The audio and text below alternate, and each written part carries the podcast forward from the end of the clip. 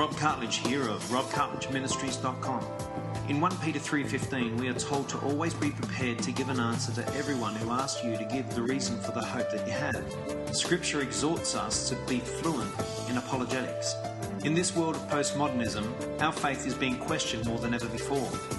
In response, God has raised the standard and has given us more evidence for our faith than ever before. Apologetics 101.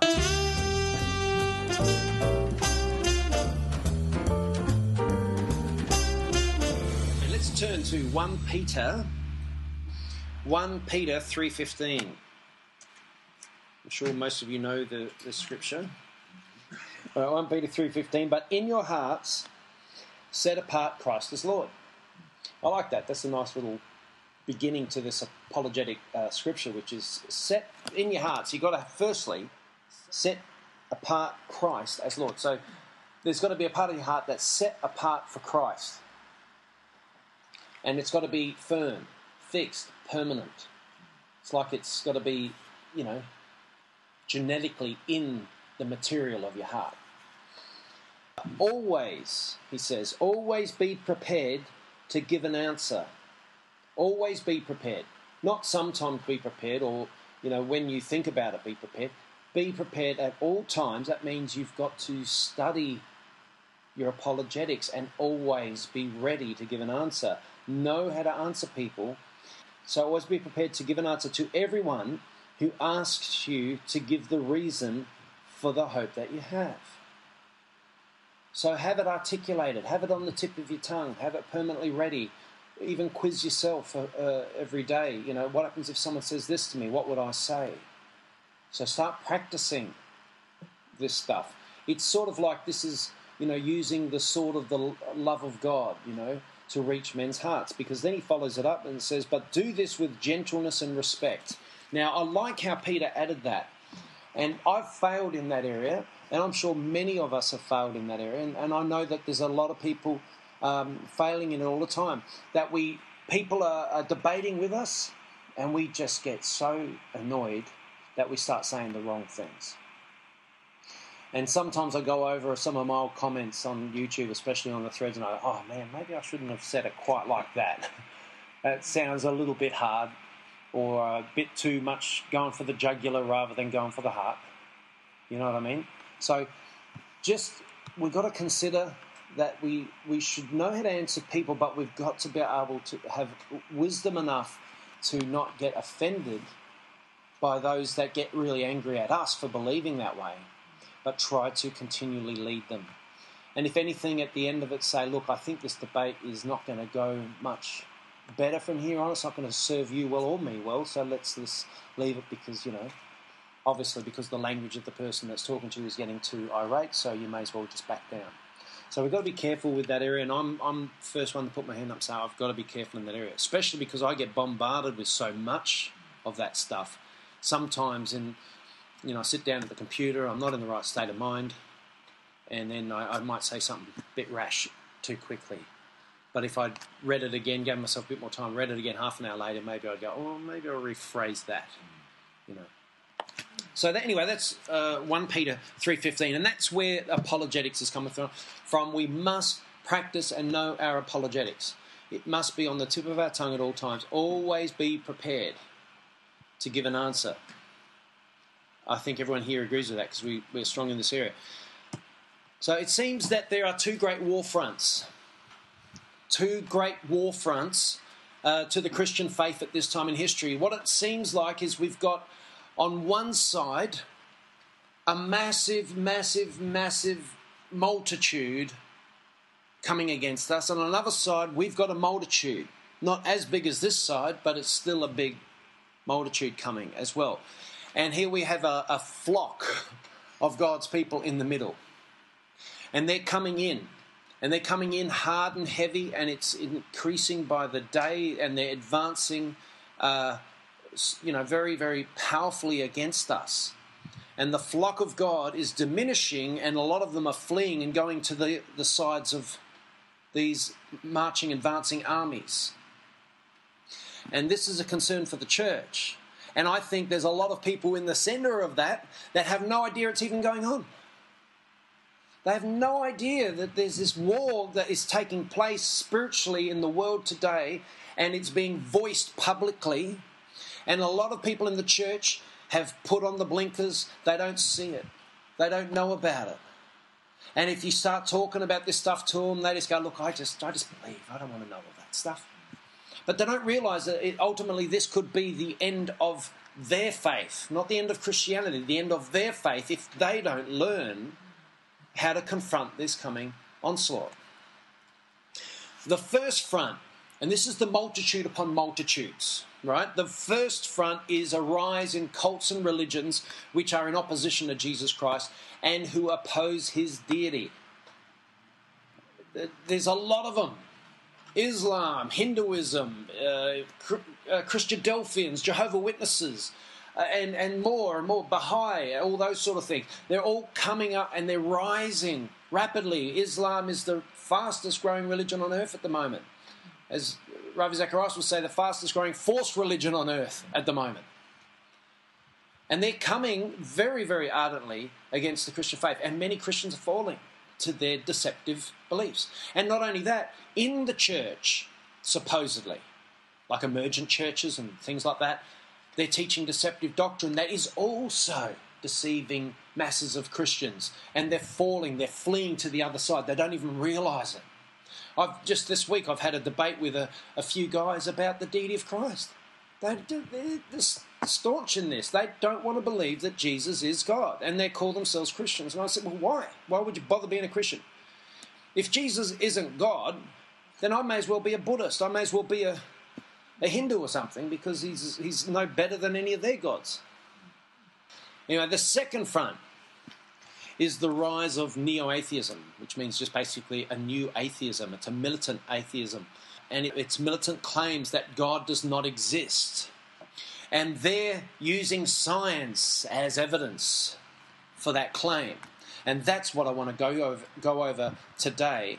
And I'm going to be using uh, some some of the points. You'll, the points that I use from this book, I meant use. Uh, I quote John Lennox because the book's called "God's Undertakers: Has Science Buried God?"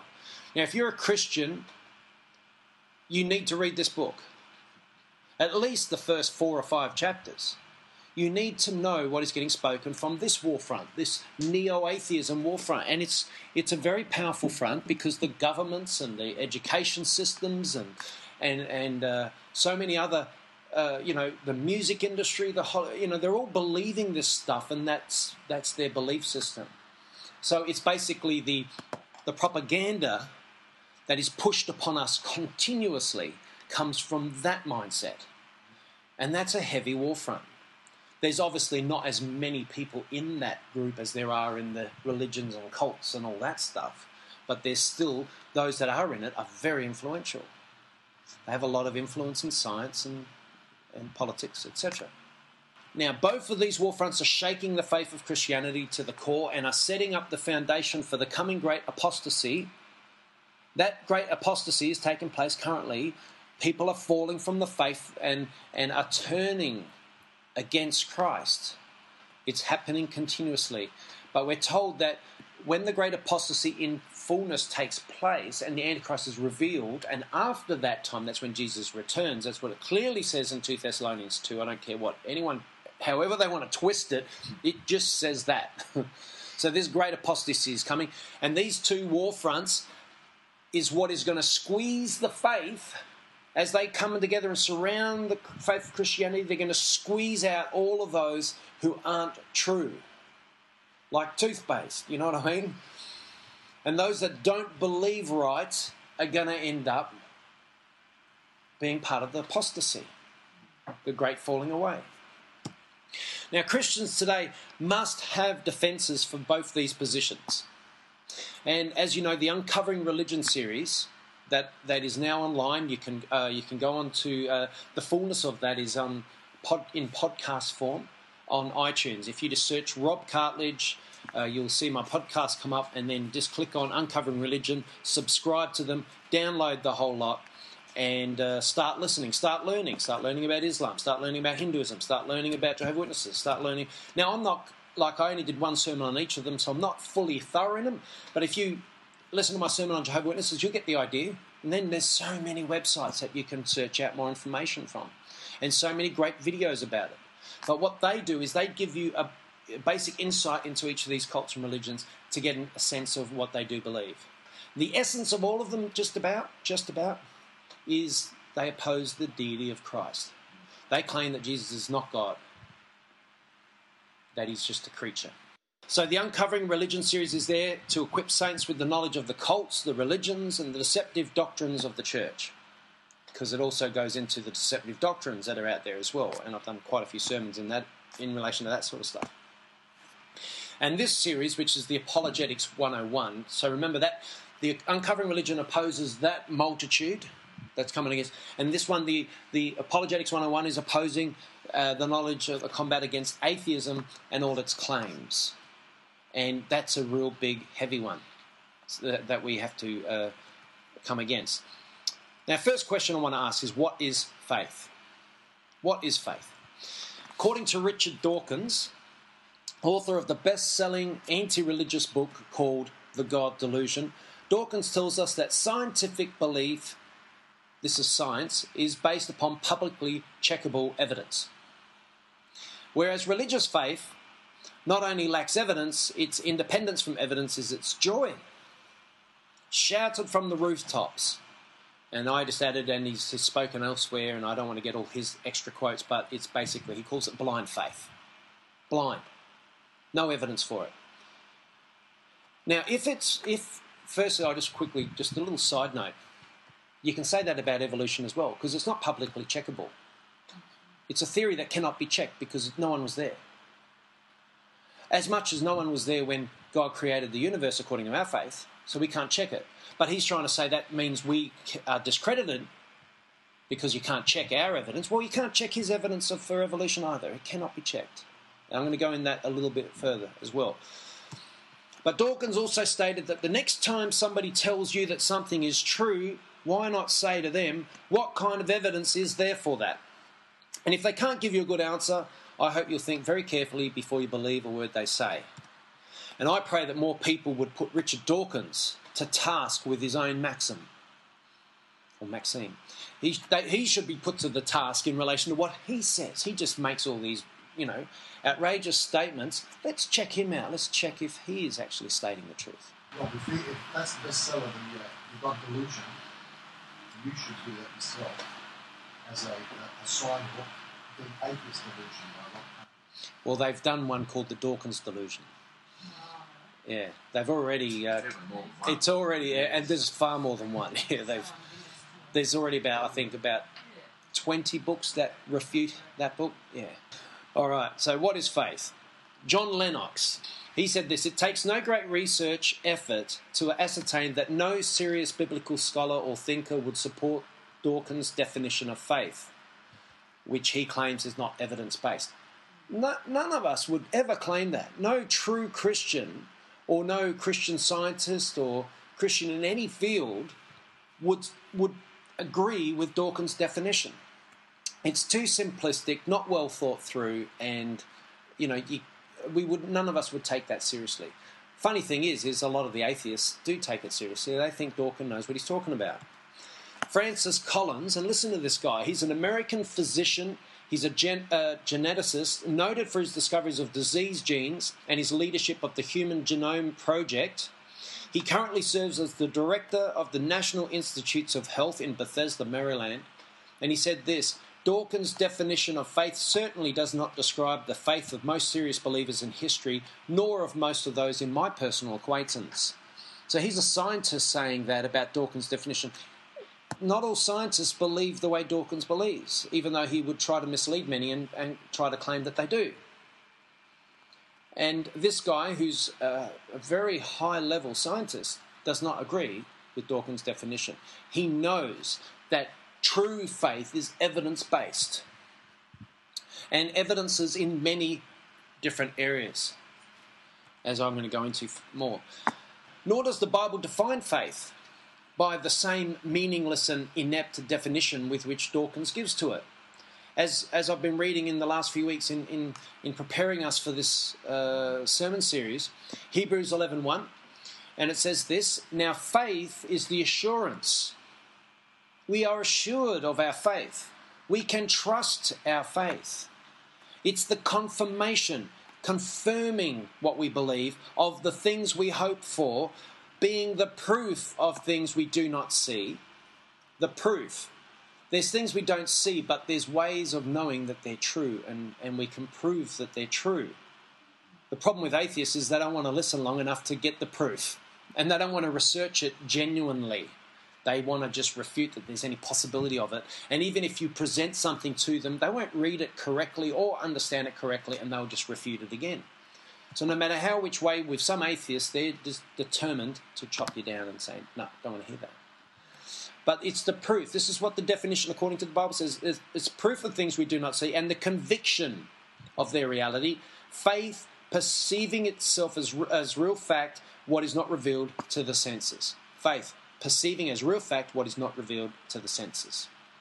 Okay, so Lennox said mainstream Christianity will insist that faith and evidence are inseparable.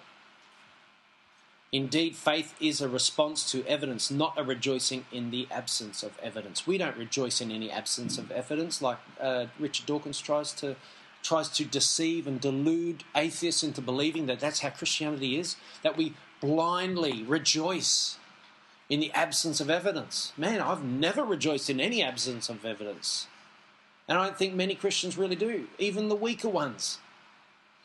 Actually, if they're weak, usually it's because they don't research and find out the truth. They're weak in their Christianity because they haven't gone and dis- discovered or, or, or at least looked into the evidence. So there are many high level scientists in the world today who will point out that it was evidence that they discovered through science which led them to faith in God and and not the other way around. Many scientists will tell you that I looked under the microscope and I saw things that could not have possibly happened by chance. And I realized it's like something clicked. There must be a higher intelligence. There must be a creator. There must be intelligence behind this because it's too well made to just happen randomly by chance. And there's also many scientists that will say it's through science that their faith keeps getting stronger not the other way around.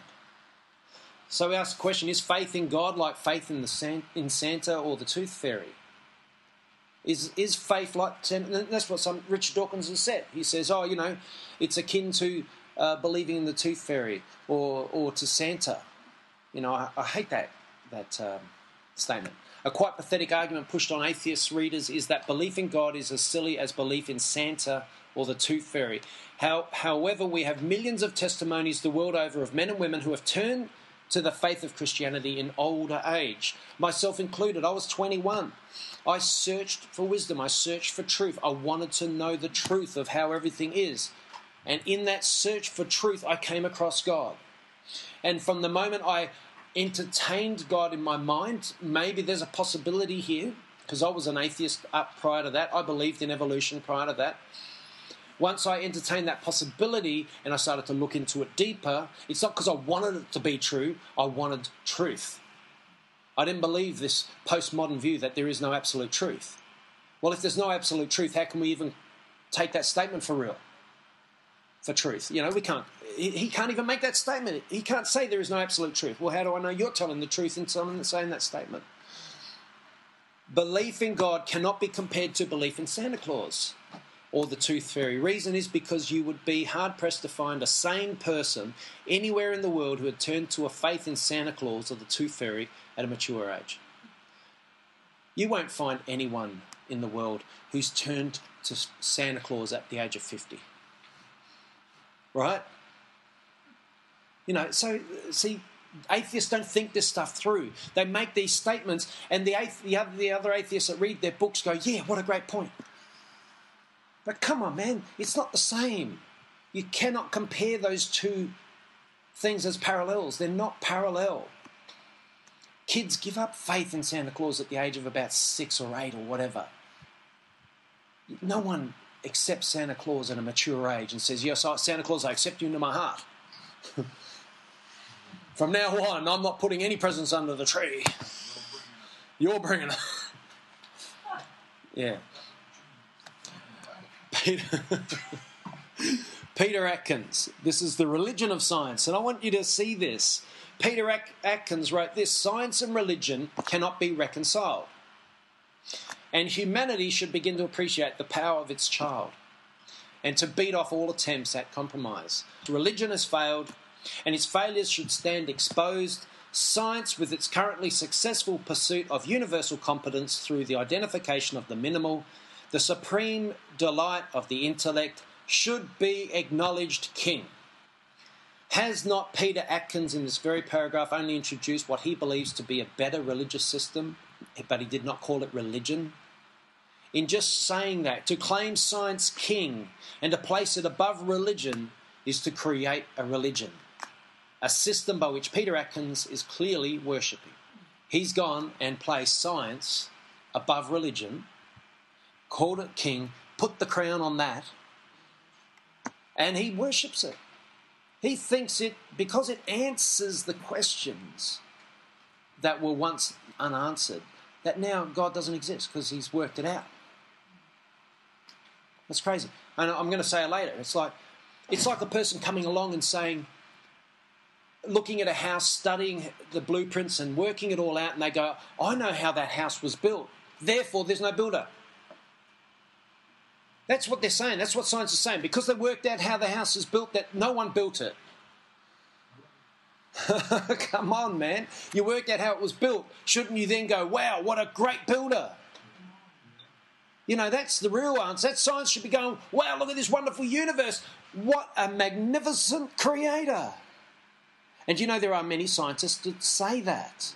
There are many, many scientists that say that, but the outspoken militant atheists are trying to not let us hear those scientists and their opinions and their views. But the truth of the matter is, not all scientists are atheists. Actually, a good percentage are not. And some of the best in the world are not. Science is all, question mark. But does science have all the answers? We know that science can explain how things work, and describe processes that are totally awe inspiring to contemplate. But how does the working out of how something works suddenly exclude the reality of God? And this is what I just said, wasn't it? Does science do away with God, as many atheists have claimed, just because they work it out? Oh, okay, so you worked out that the earth spins around the sun, therefore, God didn't put it there. God didn't create gravity because we worked out the laws of gravity. No, we worked out how God made it work. He worked out his equation. And I think that's amazing. God applauded them for that. You know what I mean?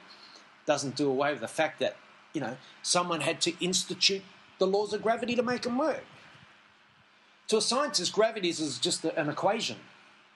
That's all it is, just an equation. But could a scientist possibly create gravity with that equation? No, that equation doesn't make it happen. It's just the process with which it, obviously, they worked out it does happen by. That equation. But that equation has no power to make gravity actually work, does it?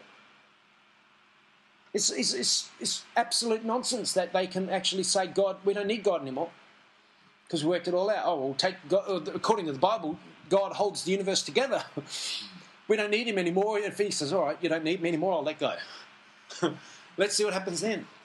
How long will those scientists last if God let go of the universe? They'd just disintegrate like that, wouldn't they? We all know that. Does science do away with God, as many atheists have claimed? Science explains the how, but not the why or the who. It explains the how, and it's still undecided on many things, like things that they were saying how it worked 10 years ago is not how they're saying it works today. It's changed. They're still trying to figure it out. You know, one science, scientist will spend his whole life in one area of science, and at the end of it, still be baffled. Just shows the awesome complexity of God and His creation and how brilliant God is, and so far more fath- unfathomable. We cannot fathom how awesome God is. He is. No Christian on earth can fathom how awesome God is. We can try to describe it in the best ways we can, but still, it's, we are so far from really truly describing who God really is. A man can work out how a building was built, but that does not mean that there was no builder. I said that before, didn't I? Science at war with God. Is science really at war with the concept of God, as Peter Atkins, Richard Dawkins, and the late Christopher Hitchens would have you believe? Is science, and this is a question, because atheists will have you believe that science stands in opposition to religion. John Lennox said, Scientists who are at war with God is not quite the same thing as science itself at war with God. So we have scientists, certain people at war with God, but we don't have science itself at war with God. For example, some musicians are militant atheists. Some musicians. But does that mean that music itself is at war with God? No. Music is not at war with God. It's not. A, sorry? Well, we, we believe God created music. But then Satan's come along and twisted that a little bit as well.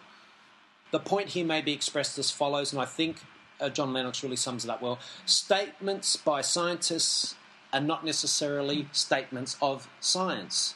When you read the book The God Delusion, don't let Dawkins fool you into believing that that's a statement of science.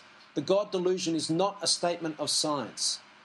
It's a statement of personal belief of a scientist, but it's not a statement of science. Statements of faith or non faith in God are not statements of science, but rather statements of personal belief. For if science was an atheist only profession, then theists could not practice science. But we know that that's clearly not the case, is it? Is evolution science? Or is it a statement of faith and belief? And that's what I want to ask. And you know what? Atheists have got to ask these questions. Is evolution truly science?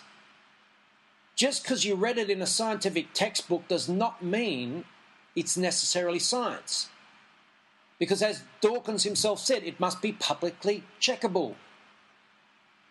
Publicly checkable. That means you've got to prove it through experimentation. Now, just about every other science can be proved through experimentation. If you do the same experiments, you get the same results, and therefore it's a discovery. Evolution, there's none of that.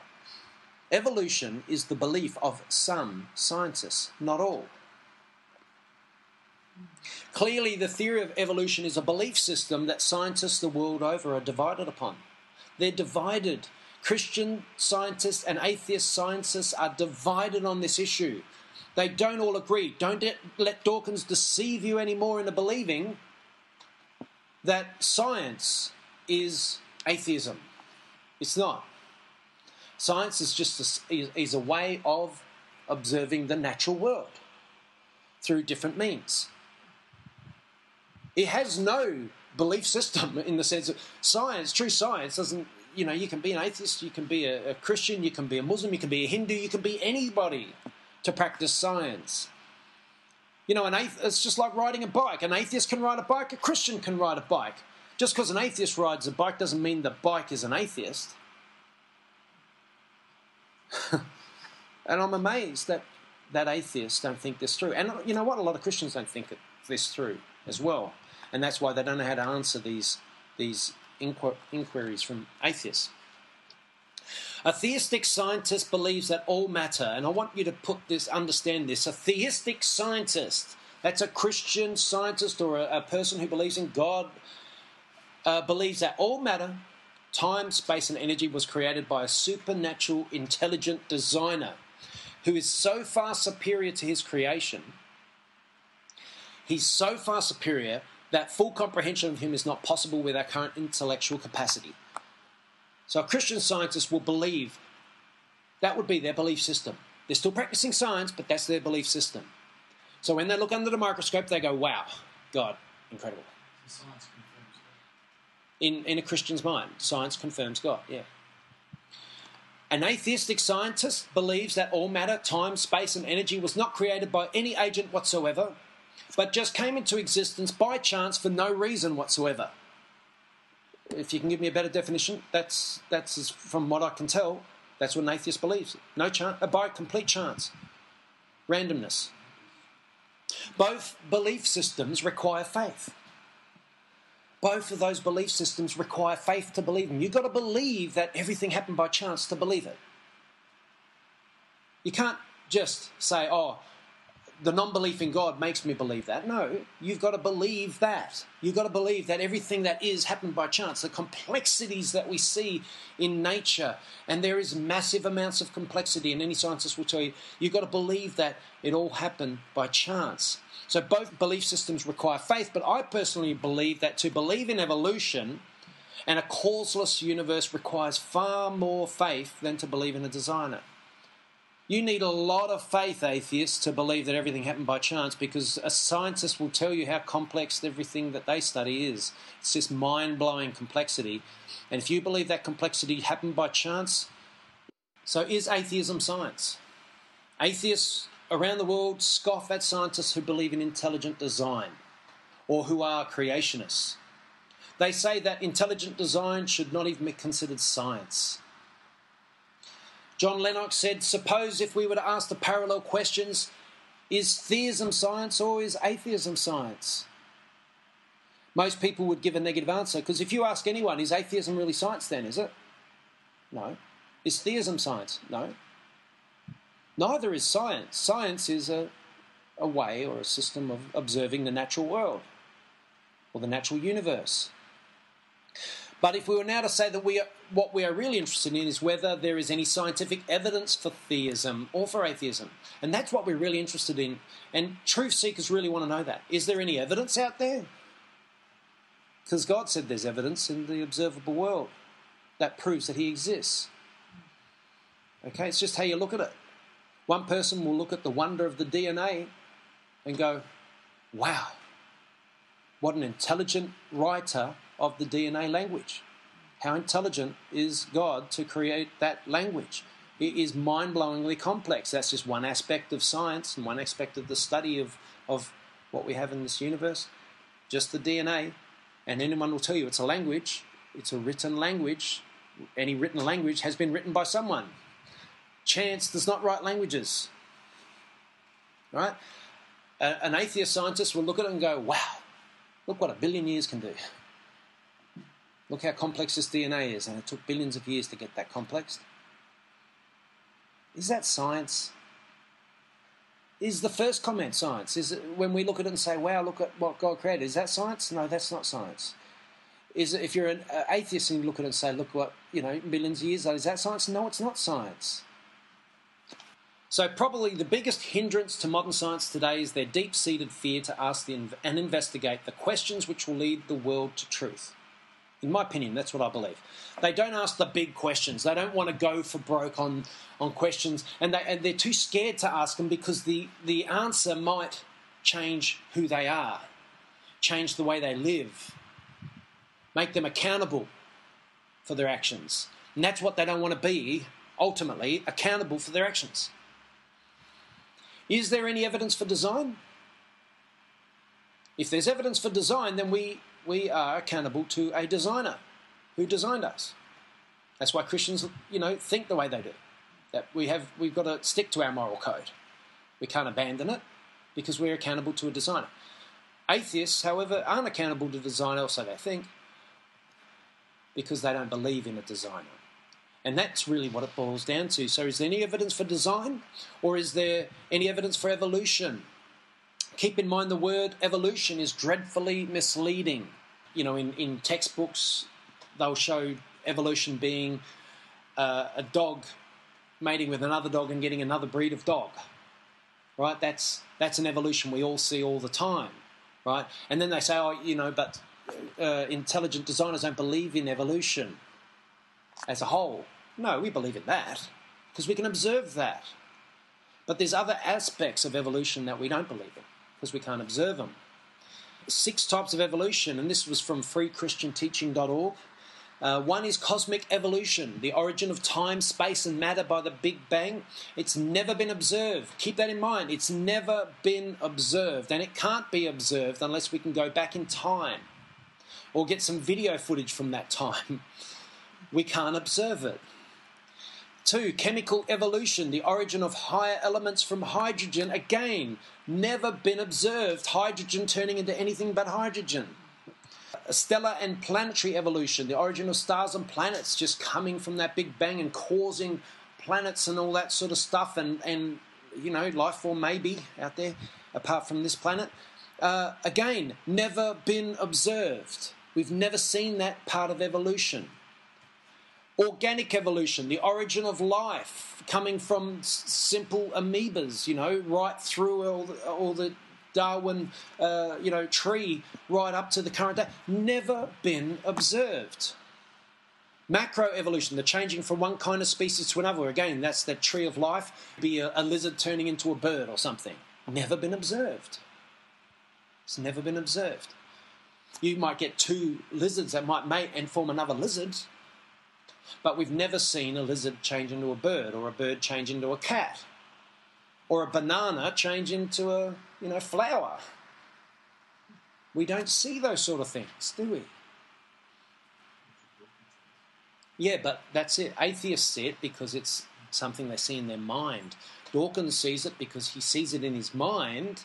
He creates this picture. It's like a, a fantasy movie or something in his head.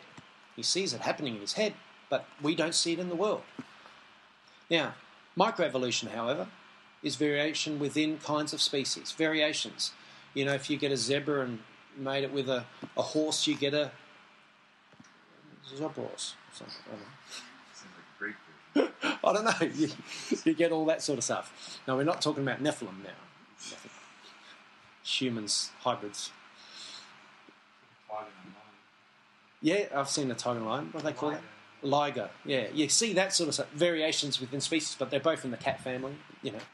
Observations about the different types of evolution. This is again from freechristianteaching.org. Of the above supposed six types of evolution, only the last one, which is microevolution, has ever been observed. Uh, the other five types of evolution are part of the theory of evolution. The other five types of evolution are all theoretical and have never been observed. So they're like a fantasy uh, fiction type of thing that you can uh, view only in your mind. They cannot be reproduced in a laboratory and do not therefore fall under the strict definition of science. Because if you can't observe it, if you can't publicly check the information, it can't be called science. However, somehow it's slipped through that and can be called science. It gets included in scientific textbooks for children to learn as if it's true. So they are, in fact, a belief system taught in countless schools and universities around the world. Sadly, they are taught as fact, even though they, the factual content of the theory of evolution cannot be proved or disproved since nobody was present, and these belief systems cannot be reproduced in a laboratory, or these beliefs cannot be re- reproduced in the laboratory. Now, an atheist will straight away say, well, that's the same with uh, believing in God who created all that is or an intelligent design. Yes, absolutely, and that's what we're saying. It's a belief system. It's just that I don't have to have as much faith as you to believe in mine, because I believe in a God that does everything, who created everything, I should say. You believe in chance, which everything just happened by total chance over a long period of time. And they always say, you know, elements in the primordial soup coming together. Well, where did those elements come from?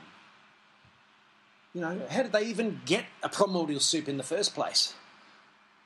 How did the planet get there? You know, they, they failed to be able to go back far enough. And that's where the Big Bang came in and it, it, everything compressed in the universe down. Well, what was the everything in the universe to compress down to that little micro dot and then explode? Where was that? Where did that come from? All that matter that compressed down. It came from somewhere. It had to have an origin. Can't just be there. Had to have an origin. Right? When you're talking about created matter. Spiritually, though, God is spirit, not matter. Very different thing altogether.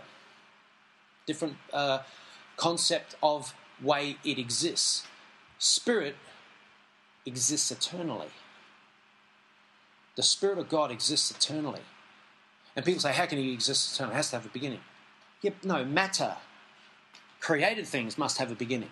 Spirit, this is the wonder of God, and this is what we're going to spend a, a, an eternity looking into, just exists. Right? And that's an amazing thing. We have an amazing, amazing God. But see, they don't, again, uh, most atheists don't want to study theology, so they don't learn those things. And they don't want to look deeper into the things that they're actually into science and really think this through to the you know to back to the origins and say okay maybe i am believing a lie maybe i am believing a fairy tale maybe i have to have more faith than a christian to believe what i believe so proof of evolution scientists are unable to prove that all life evolved from an amoeba out of a primordial soup by chance. They're unable to prove it. I could collectively challenge all the greatest scientific minds on earth to put all the elements of living creatures into a massive dish and then allow them to use the most advanced technology available on earth to cause those elements to fuse together and become cells, and then those cells to fuse to, together and become tissue, and then for intelligence and ecologically sustainable life forms to crawl up out of the dish. I challenge every scientist in the world that believes that that's the truth. Get together, use all the technology available. Get, but the elements must not be living. There mustn't be a living cell among all your elements. You just got to put them in a dish, and then you're going to shoot your lasers, you're going to shoot electrical currents in there, do whatever you want, stir it as much as you want. right? And even with all of man's vast intelligence and technology today, they will, without even attempting it, they will know that they could not bring living creatures out of those elements. They know. They'll just say, come on, that's ridiculous. Yes, exactly. That's the point. You know you can't bring living life forms that are going to reproduce and having a male and a female, and that by them coming together, they're going to have more offspring and they're going to get ecologically sustainable among plants that they can eat that's going to give them the vital life source to keep on living. And all of that stuff all happened to just pop up at once because it had to for it to be sustainable. Because how can life be sustained if they haven't got a plant to eat? So the plant had to arise at the same time as the animal, and, and the animal had to arise with a partner. And then there had to be a whole range of other elements as well drinking water and a whole range of things that all had to happen. And we know that an ecology doesn't just require one animal, one plant, a little bit of drinking water. An ecology requires an animal kingdom to be self sustaining and a plant kingdom to be self sustaining. They all require each other at once, not, you know what I mean? It has to be there at one moment, or else they won't survive. They'll die. Yet then in the next breath, they'll say to you this they'll say this, oh, yeah, but if you leave these elements in the soup for billions of years, chance will cause creatures to crawl out of that soup. Come on maybe make a really good movie, you know, science fiction, some fictional, you know, fantasy movie, maybe a cartoon would really be good for this sort of a theory. But it's not the truth. No way is that the truth. However, they know full well that from all their scientific observations that the universe is in a state of atrophy. With time, life dies, it does not live. With time, life dies, doesn't it? Human gets to about 80, 90 years old, or if you're an Icarian, 120, then you die. Single cells left to themselves do not self support, they die. You separate a cell from its tissue and everything else, and you just put it in a dish, it'll die in no time at all. It requires the system of the existence that it's in the creation that it's in requires it to live, and then it, it you know what I mean? And then even then, cells die within that, but they regenerate by dividing. Even if all those scientists using all their vast intelligence managed to create a living cell from all those elements, it would soon die, and the very fact that they used their intelligence to create the living organism would only prove the viewpoints of scientific intelligent design. because we allowed them to use all their science to create life, even if they managed to create life, it's only proving design anyway. It's only proving intelligence behind it all, isn't it? Because if you just do it the way they say, is just stick it all in a dish and leave it for a billion years. They say that because they know that we won't hang around a billion years waiting to see the outcome. You know, you might have some, you know, green bacteria around the edges of the dish by that time. Pretty thick. You won't be able to see the murky, murky. Actually, the water would just evap- be gone. the water would just evaporate. And the primordial soup will dry up. The bone dry. Come on, man. We've got to think these things through. In reality, come on, reality. You know, if you leave a dam and you don't refill it and there's no rain and it's just sitting there, the dam will dry up and the tadpoles will die. You know, maybe the frog will escape to another dam somewhere. Pond, lily pad. If the universe was designed, why study science? If the, this is one of the things they say. If the universe was, if the universe was designed, if it was created as the Christians believe, why study science? And they call that the God of the gaps. Whatever we don't understand, God did it. That's a, another cop out, that statement, man. It's a real cop out. Listen, some atheists will argue that very point. If the, if the universe was designed by Creator God, why study science? Whether the world was designed or evolved by chance is not going to change the natural inquiries of man. Whether God created it or whether chance created it does not change our inquiry, the heart of our inquiry. We want to know, right? In my opinion, God made humans inquirers. He made humans to want to know stuff, you know, or else why would we, you know, want to know anything?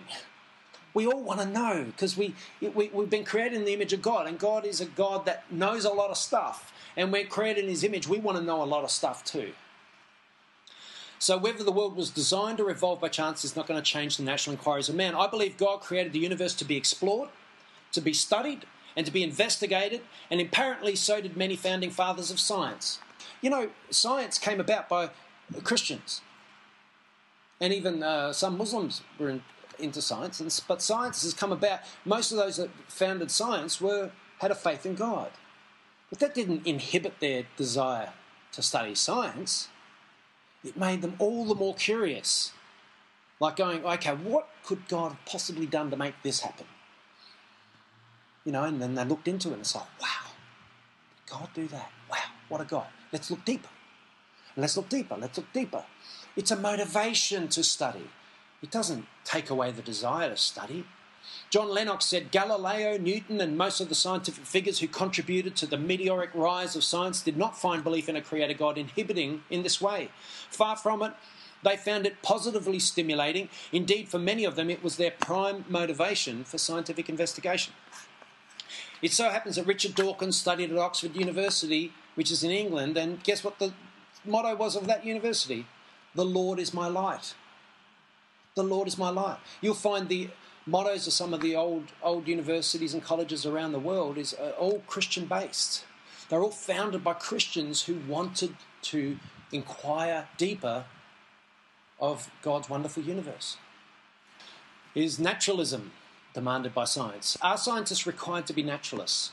And that's the view that nature is all that there is, and that there is no transcendence, meaning no God, or no ultimate creator over it all. That nature is all there there is. Or is it just conceivable, as John Lennox said, that naturalism is a philosophy that is brought to science more than something that is entailed by science, required by science? Could it even be more uh, a, like an expression of faith akin to religious faith? And naturalism, when you really look into it, is a religion. It's a religion that's brought to science, but not to science as a whole, to atheists that want to deny God's existence. Because when it comes down to it, really, every single person on earth has to have a faith in something. Whether it's faith in God or it's faith in nature or faith in fairies or faith in whatever they've got faith in, they have to believe in something. Because the moment you start uh, telling them your faith, they'll disagree. And why do they disagree? Because they have their own belief system that is in conflict with what you believe. And then they'll say, yeah, but I'm an atheist. That means I don't believe in anything. Well, then why are you bothering arguing with me then? It's because you don't believe what I believe. You believe something else. You believe that there is no God. That's your belief system. I don't care what they say. They keep trying to twist it back, but that's what they believe. There is no God. You do. You can't say you don't believe that there is no God. That would be, that's why a lot of them go, oh, I'm an agnostic then. But an atheist believes there is no God. So they have a belief. Hmm. And they substantiate that by saying they believe in naturalism and things like that. Or they say, I believe in science, and that proves there is no God. No science doesn't prove there is no God. Can you see the importance of this, what I'm talking about today? I think it's important. Sir John Houghton, he's part of the CBE, which is the Order of the British Empire, the FLSW, which is the Learned Society of Wales, and the FRS, which is the Fellows of, of the Royal Society. And he's a Welsh scientist who was the co chair of the Nobel Peace Prize winning Intergovernmental Panel on Climate Change Scientific Assessment Working Group. He was the lead editor of the first three IPCC reports. He was professor in atmospheric physics at the University of Oxford, former chief executive of the Met Office, and founder of the Hadley Centre. So he's done a few things, right? He's pretty high up there as a, as a scientist. He said this Our science is God's science. He holds the responsibility for the whole scientific story. The remarkable order, consistency, reliability, and fascinating complexity found in scientific description of the universe are reflections of that order, consistency, reliability, and complexity of God's activity. He sees it. He sees that this could not be chance. He doesn't agree with Richard Dawkins, and he's a high level scientist, uh, an honoured scientist. He's a Sir John Houghton. Sir Ghillean Prance member of FI Bio, which is the Institute of Biology. We know FRS, uh, FLS is the Linnean Society of London, and we also just looked at the FRS, is a prominent British botanist and ecologist who has published extensively on taxonomy of families such as, here we go, uh, and Lecythidaceae. But he perhaps drew more attention in documenting the pollination ecology of Victoria amazonica, Hard words. He said this For many years I've believed that God is the great designer behind all nature. All my studies in science since then have confirmed my faith. I regard the Bible as my principal source of authority. See what he said? All my studies in science have confirmed his faith, not made him lose faith. You know, Michael Behe will say the same thing. All his studies in looking at molecular machines have proved to him that God exists not the other way around. And he's a prominent scientist. He's not an atheist. Two more pages left, guys. John Lennox. This is a scientific conundrum. John Lennox said, on the one hand, naturalist thinkers, usually are atheists, tells us that science has eliminated God. and on the other hand, theists, which is Christians and, and uh, those that believe in God, tell us that science confirms their, their faith in God, that they get their faith confirmed through science. So both positions are held by highly competent scientists. And what does this mean? Well, it certainly means that it is far too simplistic to assume that science and faith in God are inimical, which means tending to obstruct or harm one another. And it suggests that it could be worth exploring what exactly the relationships between science and atheism and between science and theism are. In particular, which, if any of these two diametrically opposing worldviews of theism and atheism, does science support? Right? It's worth looking into that. That's what he's saying, and he doesn't believe that inquiry has been done adequately or fairly. So to do this, John Lennox, because that's what he does in this book. In this book, uh, God's Undertakers, he starts to look at that, and I'm I'm going to sort of follow through a little bit with that book over the next because I like the the guiding uh, the, the, the motive or the line of reasoning that he uses.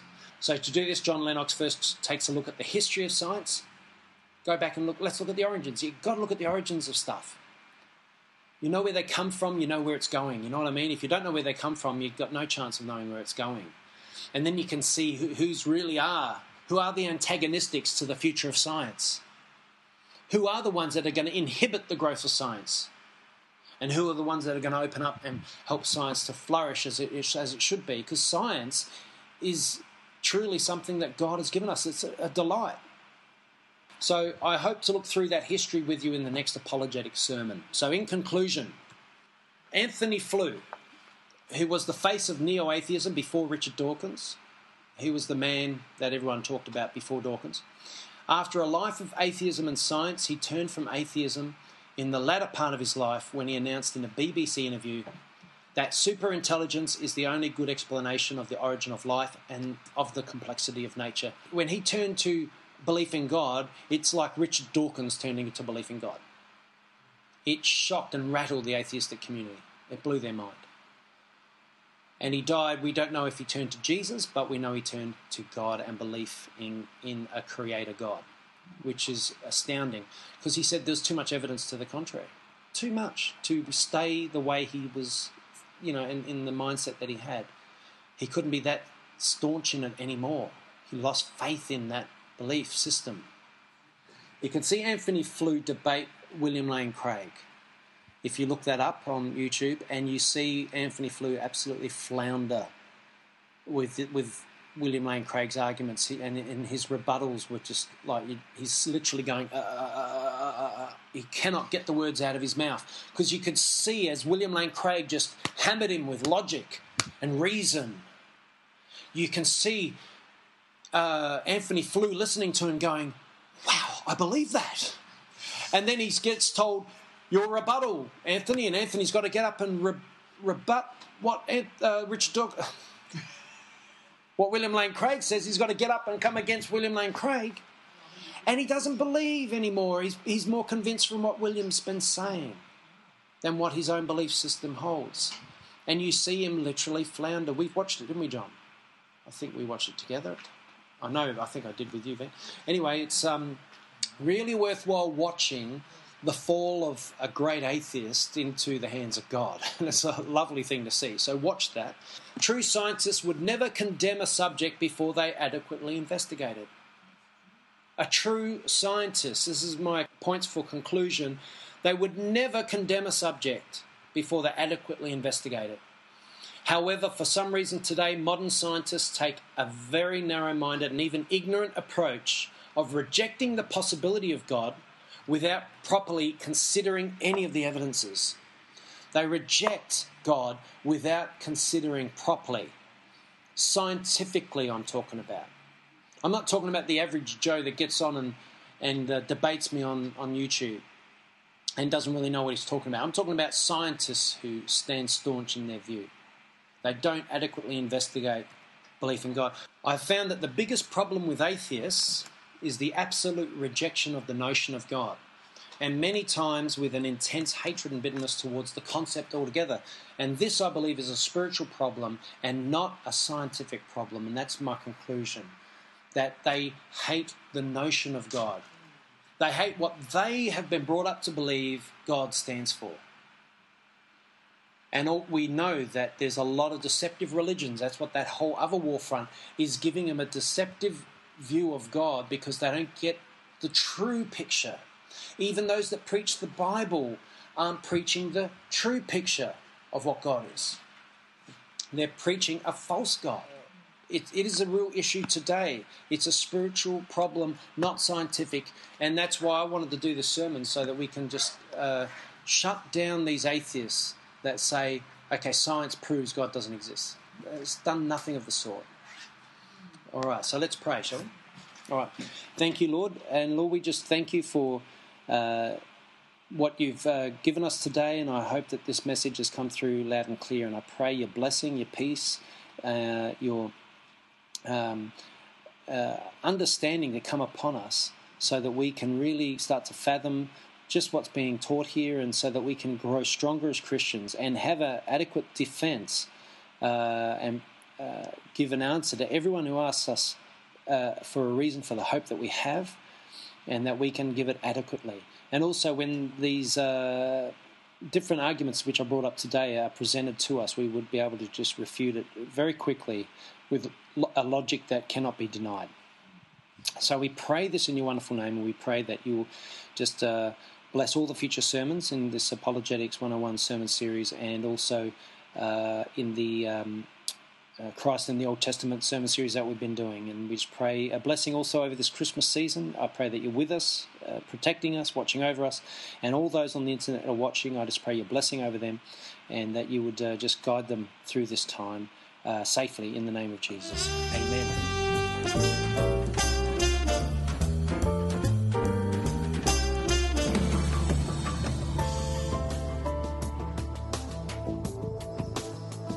For listening to this sermon.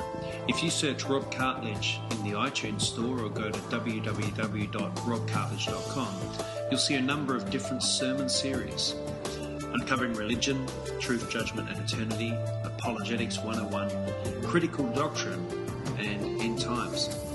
Feel free to check them out.